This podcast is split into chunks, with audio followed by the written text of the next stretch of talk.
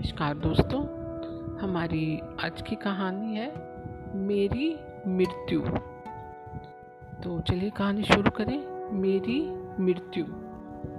मैं बुखार से बिस्तर में पड़ा हूँ। बुखार ज़्यादा नहीं है, दरअसल परेशानी की कोई बात नहीं, क्योंकि मैं अकेला अपनी देखभाल के लिए छोड़ दिया गया हूँ। मैं सोचता हूँ कि अगर टेम्परेचर एकदम ऊँचा चढ़ गया तो क्या होगा? मैं मर सकता हूँ। मेरे दोस्तों पर क्या बीतेगी?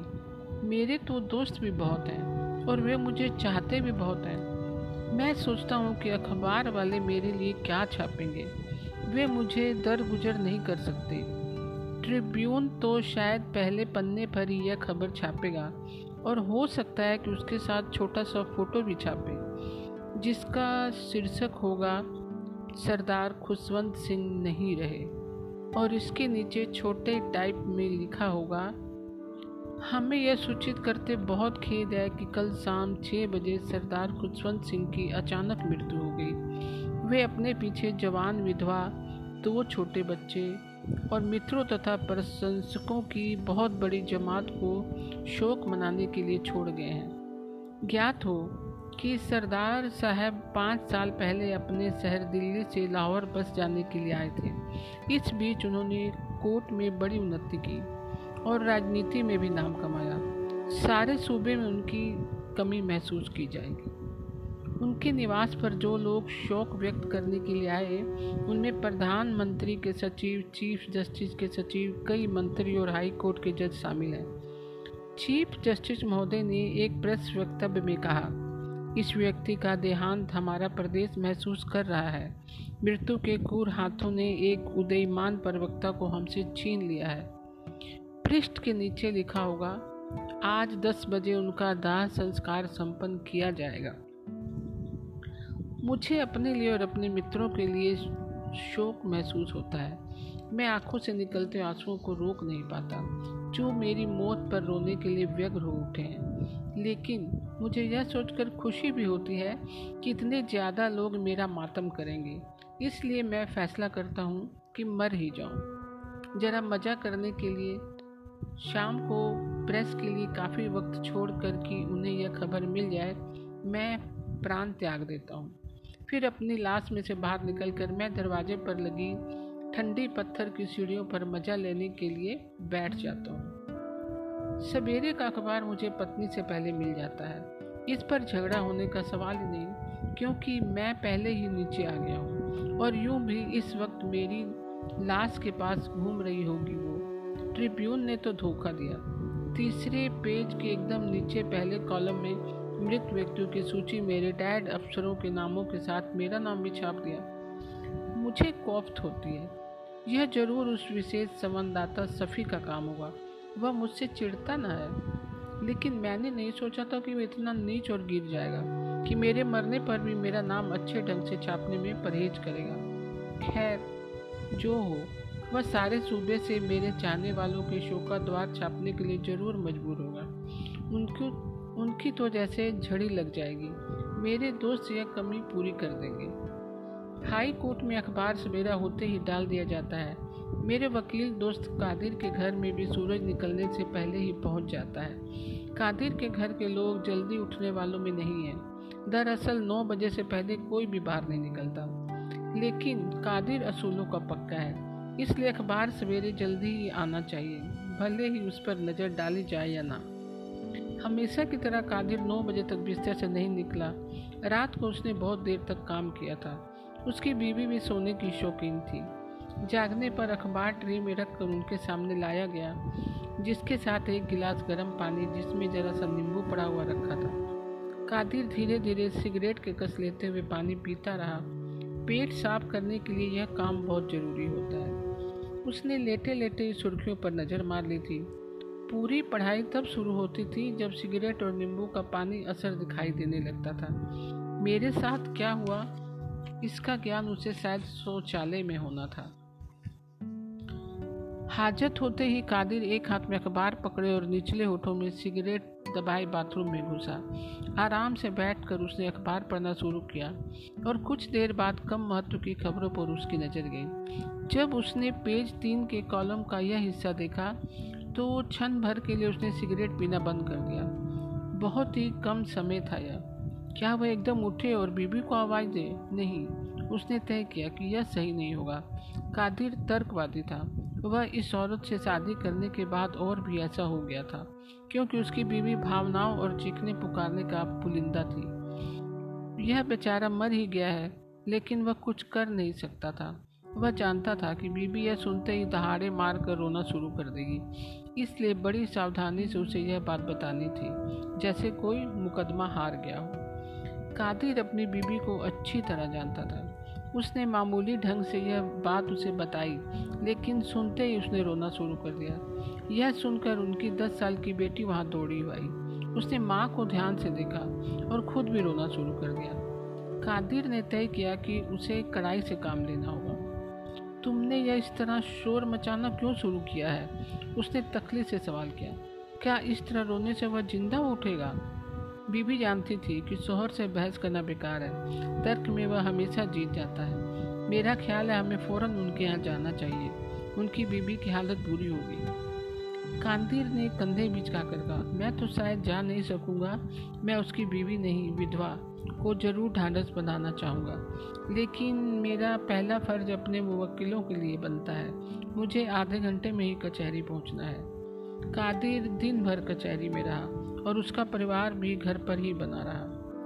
शहर के बड़े वाले पार्क से थोड़ी दूरी पर मेरा दूसरा दोस्त घोसला रहता था।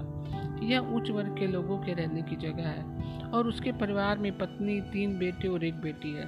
वह जज है और नौकरशाही में उसका ऊँचा स्थान है। घोसला सुबह जल्दी उठने वालों में है।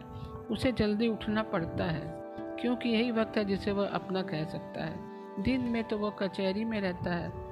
और शाम को वह टेनिस खेलता है और फिर कुछ समय उसे बच्चों के साथ तथा पत्नी से बातचीत करने में बिताना पड़ता है। उससे मिलने वाले भी बहुत आते हैं, क्योंकि वह बहुत लोकप्रिय है और लोकप्रियता उसे पसंद भी है। फिर वह महत्वाकांक्षी भी है। बचपन में वह अपने को बहुत होशियार समझता था। युवा होते ही उसके सिर से बाल गिरने शुरू हो गए थे। सिर गंजा हो गया था। उसने सोचा कि यह उसके चतुर होने का परिणाम है। हो सकता है वह जीनियस भी हो। वह शीशे में अपनी खोपड़ी को देखता और सोचता कि भाग्य ने उसे ज़रूर किसी बड़े काम के लिए बनाया है, इसलिए वह खूब मेहनत करता। उसने बहुत से स्कॉलरशिप प्राप्त की और सिविल सर्विस में सर्वोपरि स्थान हासिल करके अपनी शिक्षा पूरी की। देश की सबसे कठिन प्रतियोगी परीक्षाओं में सबसे आगे रहकर उसने अपने आत्मविश्वास को प्रमाणित कर दिया। कई साल तक वह अफसरी जीवन का सुख और संतोष लूटता रहा। वह कोशिश भी करता था कि लोग उसे देखकर कहें कि यह कितना सफल व्यक्ति है। कुछ वर्ष बाद उसका यह संतोष समाप्त हो गया। जब जब वह अपने सिर पर बचे कुचे थोड़े से बालों पर हाथ फेरता तो उसे लगता कि अभी तो उसे बहुत कुछ प्राप्त करना है। उस जैसे अफसर अफसर तो देश में सैकड़ों हैं। इन सबको सफल व्यक्ति कहा जाता है। इसलिए यह उसके लिए काफ़ी नहीं है। वह कुछ और करेगा, वह लिखेगा, लेखक बनेगा। वह जानता था कि वह लिख सकता है। यह तो उसके बड़े सिर से ही पता लगता था। इसलिए खोसला ने लिखना शुरू किया। अच्छा लिखने के लिए उसने पहले पढ़ना शुरू किया। उसने बहुत सी किताबें खरीद ली और काम पर जाने से पहले वह कई घंटे उन्हें पढ़ने लगा। एक दिन सवेरे खोसला का मूड बना कि कुछ लिखा जाए। उसने अपने लिए एक कप चाय बनाई और आराम कुर्सी पर जमकर बैठ गया। कलम मुँह में दबाकर सोचने लगा कि क्या लिखा जाए। कुछ समझ में नहीं आया तो उसने डायरी लिखने का फैसला किया। पिछले दिन वह एक महत्वपूर्ण मुकदमे की कार्रवाई में भाग लेता रहा। यह कई दिन तक चलने वाला था। कमरा खचाखच भरा था और सब लोग उसकी तरफ़ देख रहे थे।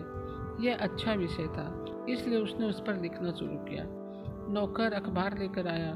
तो उसकी खटखट से खोसला को कुछ परेशानी हुई। उसने अखबार खोला और उसे देखने लगा कि आम ज़िंदगी में क्या हुआ है। खोसला की रुचि देश और दुनिया की खबरों में ज़्यादा ना होकर समाज की खबरों में थी। यानी किसकी शादी हुई, कौन पैदा हुआ, कौन मर गया, इसलिए उसने पहले तीसरा पन्ना खोला और पहले कॉलम पर नज़र डाली तो वह एकदम चौकन्ना हो गया। उसने कलम नोटबुक पर रखी और जाग उठने की खखार लेकर पत्नी को यह सूचना दी। पत्नी ने अंगड़ाई ली और आँखें फैलाकर उसकी तरफ़ देखा, फिर बोली, मेरा ख्याल है आज तुम कचहरी की छुट्टी कर दो। हाई कोर्ट इस तरह किसी भी बात पर छुट्टी नहीं करता। मुझे तो जाना ही पड़ेगा। अगर वक्त हुआ तो रास्ते में वहाँ हो लूँगा, नहीं तो इतवार को चलेंगे। इस तरह खोसला भी नहीं आया। इसी तरह और भी बहुत से लोग कहीं ना कहीं अटक गए। दस बजे के करीब मेरे फ्लैट के सामने खुली जगह में कुछ लोग जमा हो गए। ज़्यादातर ये ऐसे लोग थे जिनके आने की उम्मीद नहीं थी। कुछ वकील थे जो काले कोट पहने ही चले आए थे और कुछ आम राहगीर थे जो यह देखने के लिए रुक गए थे कि यहाँ क्या हो रहा है। मेरे दो मित्र भी थे, लेकिन मैं इन सबसे अलग खड़े थे। इनमें एक आदमी काफ़ी लंबा और दुबला सा था, जो कलाकार नज़र आता था। वह एक हाथ से सिगरेट थामे था और दूसरे से अपने लंबे बालों को सिर से पीछे करता रहता था। वह दरअसल लेखक था और दाह संस्कार में शामिल होने में विश्वास नहीं करता था। लेकिन यह सोचकर आ गया था कि सामाजिक, सामाजिकता के नाते कुछ तो देखना ही पड़ेगा। दरअसल यह सब उसे पसंद ही नहीं था। उसे लगता था कि लाश से कीटाणु फैल सकते हैं, इसलिए वह लगातार सिगरेट फूक रहा था और उसके धुएँ की एक दीवार सी बनकर उसकी रक्षा कर रही थी। दूसरा दोस्त कम्युनिस्ट था, छोटे कद का दुबला सा आदमी, घुंघराले बाल और बात जैसी नज़र। उसके भीतर छिपे ज्वालामुखी का कोई निशान उसके शरीर से नहीं मिलता था। वह दुनिया की हर बात को मार्क्सवाद ज़रिए से देखता था और भावनाओं का उसके जीवन में कोई स्थान नहीं था। इसलिए मृत्यु जैसी घटनाओं का उनके लिए महत्व नहीं था। उसके लिए उद्देश्य ज़्यादा महत्वपूर्ण था। वह लेखक से बात कर रहा था। आप कहाँ तक इनके साथ जाएँगे? मैं काफ़ी हाउस से घर चला जाऊँगा। आप तो आखिर तक जा रहे हो ना? अरे नहीं, कम्युनिस्ट ने ज़ोर देकर कहा, दरअसल मुझे दस बजे एक मीटिंग में जाना है और मेरा ख्याल था कि साढ़े नौ बजे तक यहाँ से निपट जाऊँगा, लेकिन हमारे देश में वक्त की कीमत जानता कौन है? अभी तो मैं पार्टी के दफ्तर जा रहा हूँ। आपको काफ़ी हाउस में साढ़े ग्यारह पर मिल जाऊँगा। और हाँ अगर मौका मिले तो शव की गाड़ी के ड्राइवर से पूछना कि क्या वहाँ तांगा यूनियन का मेंबर है? अच्छा। थोड़ी देर बाद एक काली सी सब ले जाने वाली गाड़ी आई जिसे एक चार हड्डियों वाला दुबला पतला भूरे रंग का घोड़ा खींच रहा था और घर के दरवाजे पर आकर रुक गया। घोड़ा और उसका मालिक अवसर की गंभीरता से पूरी तरह बेखबर थे।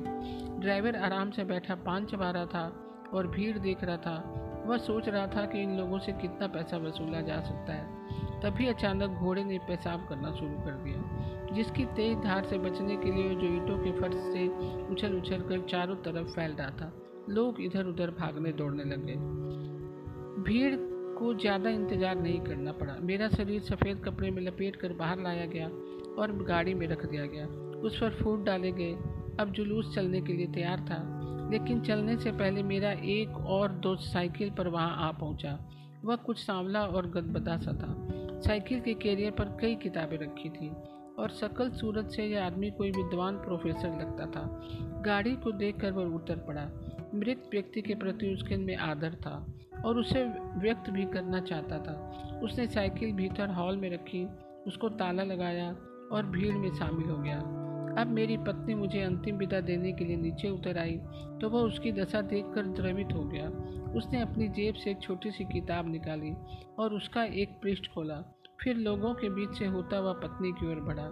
आँखों में आँसू भर कर उसे देखा और यह किताब उसे पकड़ा दी। मैं आपके लिए गीता लाया हूँ। इससे आपको धीरज प्राप्त होगा। यह कहते हुए फपक कर रो, रोने को हुआ और आँसू रोकता हुआ पीछे हट गया। फिर उसने एक आह भरकर जैसे अपने आप से कहा, यह मनुष्य जीवन का अंत है, यही सत्य है। उसे धारणाओं के रूप में सोचना और बात करना पसंद था, लेकिन ये धारणाएँ गंभीर होती थी और मौलिक विचारों की तरह नई और ताजी लगती थी। बुलबुले की तरह, वह अपने से बोला, बुलबुले की तरह क्षणिक है हमारा जीवन, लेकिन कोई एकदम मरकर गायब नहीं हो जाता पदार्थ नष्ट नहीं होता, वह केवल रूप बदलता है। गीता में यह बात बड़े खूबसूरत ढंग से कही गई है। जिस प्रकार मनुष्य पुराने वस्त्र उतार कर नए वस्त्र पहनता है, उसी प्रकार यह आत्मा, इत्यादि। प्रोफेसर विचारों में डूब रहा था, वह सोच रहा था सोच रहा था कि उसके मृत मृत ने क्या कपड़े पहन लिए होंगे। उसके पैरों से कुछ टकराया तो उसके ये विचार भंग हुए। एक कुत्ते का पिल्ला वहाँ आ गया था और उसके पजामे और टांगों में चाटता ऊपर देख रहा था। प्रोफेसर दयालु प्राणी था। वह नीचे झुका और पिल्ले को दुलारने लगा। पिल्ले ने उसका हाथ चाटना शुरू कर दिया। प्रोफेसर का दिमाग परेशानी में कुछ सोच रहा था। उसने सौ पर नज़र डाली और फिर इस बुलबुले पिल्ले को देखा। यह भी ईश्वर की सृष्टि का ही तो अंग है। जिस तरह मनुष्य पुराने कपड़े उतार कर दूसरे पहन लेता है, उसी प्रकार आत्मा। नहीं नहीं, उसने अपने से कहा। ऐसे अनोखे विचार उसे नहीं सोचना चाहिए। लेकिन वह अपने मस्तिष्क को रोक नहीं पा रहा था। यह असंभव नहीं है। गीता में, गीता भी यही कहती है। यह सोचकर वह फिर नीचे झुका और पिल्ले को और भी ज़्यादा प्यार करने लगा। जुलूस चल रहा था, मैं शीशे की कोठरी में बंद परेशानी महसूस कर रहा था। मेरे पीछे आधा दर्जन लोग चल रहे थे। सब नदी की तरफ़ जा रहे थे। जब तक यह मुख्य सड़क से गुजरा, मैं स्वस्थ महसूस करने लगा। कुछ वकील हाई कोर्ट से निकल रहे थे। मेरा लेखक मित्र काफ़ी हाउस से अलग हो गया था। वह अभी भी सिगरेट पी रहा था। कॉलेज आने पर प्रोफेसर ने मुझ पर आखिरी नज़र डाली। कुछ देर मेरी तरफ़ देखता रहा, फिर तेज़ी से क्लासरूम में घुस गया। बाकी छः सात लोग कचहरी में जा घुसे मुझे अपने ऊपर तरस आने लगा। मुझसे कम महत्व के लोगों की अर्थी में कहीं ज़्यादा भीड़ होती है। वह भिखारी जब मरा था, तब उसे भी दो भंगी गाड़ी में रख कर ले गए थे। अब मेरे साथ एक आदमी गाड़ी का ड्राइवर था, जो ये नहीं जानता था कि यह कितने लोकप्रिय व्यक्ति को उसकी अंतिम यात्रा पर लिए जा रहा है। और घोड़ा तो बस काबू से बाहर ही हुआ जा रहा था। शमशान भूमि में रास्ते पर तरह तरह की बुरी दुर्गंध सूंघने को मिलती है। इसकी चरम सीमा तब आती है जब यह मुख्य मार्ग से निकलकर एक पतली सी गली के रूप में, जिसके बगल से शहर का सबसे गंदा नाला बहता है, घाट का रुख करती है। नाले में काला गंदा पानी भरा होता है, जिसमें हमेशा बुलबुले उठते रहते हैं। मेरा सौभाग्य था कि मुझे अपनी मृत्यु के बाद मिलने वाले सम्मान की गलत फहमी पर चिंतन करने का थोड़ा सा समय प्राप्त हुआ। मुख्य मार्ग से जहाँ गली निकलती थी, वहाँ ड्राइवर ने कुछ देर आराम करने के लिए एक पीपल के पेड़ के नीचे गाड़ी खड़ी कर ली। इस पेड़ के नीचे एक तांगा स्टैंड है, जहाँ घोड़ों को पानी पीने के लिए एक नाद भी है। घोड़ा पानी पीने चल दिया। और ड्राइवर नीचे उतरकर तांगे वाले से सिगरेट जलाने के लिए माचिस मांगने चल पड़ा। कुछ देर बाद तांगे वाले मेरी गाड़ी के चारों तरफ़ घिर आए और भीतर ताक झाँक करने लगे। एक बोला, कोई पैसे वाला लगता है, लेकिन साथ में तो कोई नहीं। दूसरा बोला, शायद यह भी अंग्रेज़ी रिवाज है, यहाँ सब के साथ कोई नहीं जाता होगा। अब तक मैं बहुत परेशान हो उठा था। अब मेरे सामने तीन रास्ते थे। एक तो यही कि मैं संसान भूमि में ही जाकर आग में जल जाऊँ, जिसके बाद शायद कोई बेहतर जन्म ले सकूँ। हालाँकि संभावना यही है कि ऐसा कुछ नहीं होगा और मैं शून्य में विलीन हो जाऊँगा। दूसरा रास्ता यह है कि जो इसी सड़क से दाहिनी तरफ़ मुड़ जाता है यह शहर का वह हिस्सा है जहाँ रेडियो और बदनाम लोग भी रहते हैं जहाँ रंडियों और बदनाम लोग भी रहते हैं। ये शराब पीते हैं जुआ खेलते हैं रंडी बाजी करते हैं। ये अपनी तरह की अलग दुनिया है। जिसमें इंद्रियों का सुख ज़्यादा से ज़्यादा लूटने की कोशिश की जाती है। तीसरा रास्ता यह है कि वापस लौट जाऊँ। लेकिन इसका फैसला करना मुझे मुश्किल लगा। ऐसी स्थिति में सिक्का उछाल कर देखना अवसर काम आता है, इसलिए मैंने सिक्का उछालने का फैसला किया। चित पड़ा तो मैं दूसरी दुनिया की तरफ़ चल पड़ूँगा और पट पड़ा तो इन इंद्रिय भोग करने वालों में शामिल हो जाऊँगा। और अगर सिक्का ना चित पड़ा और ना पट पड़ा तो उठकर सीधा घर हो, खड़ा हो जाऊँगा। तो मैं अपनी पुरानी दुनिया में वापस लौट जाऊँगा, जिसमें ना उत्साह है और ना ज़िंदा रहने की चाहत। तो दोस्तों, आज की कहानी आपको कैसी लगी? मैं कल फिर एक नई कहानी के साथ उपस्थित होंगी तब तक के लिए नमस्कार दोस्तों।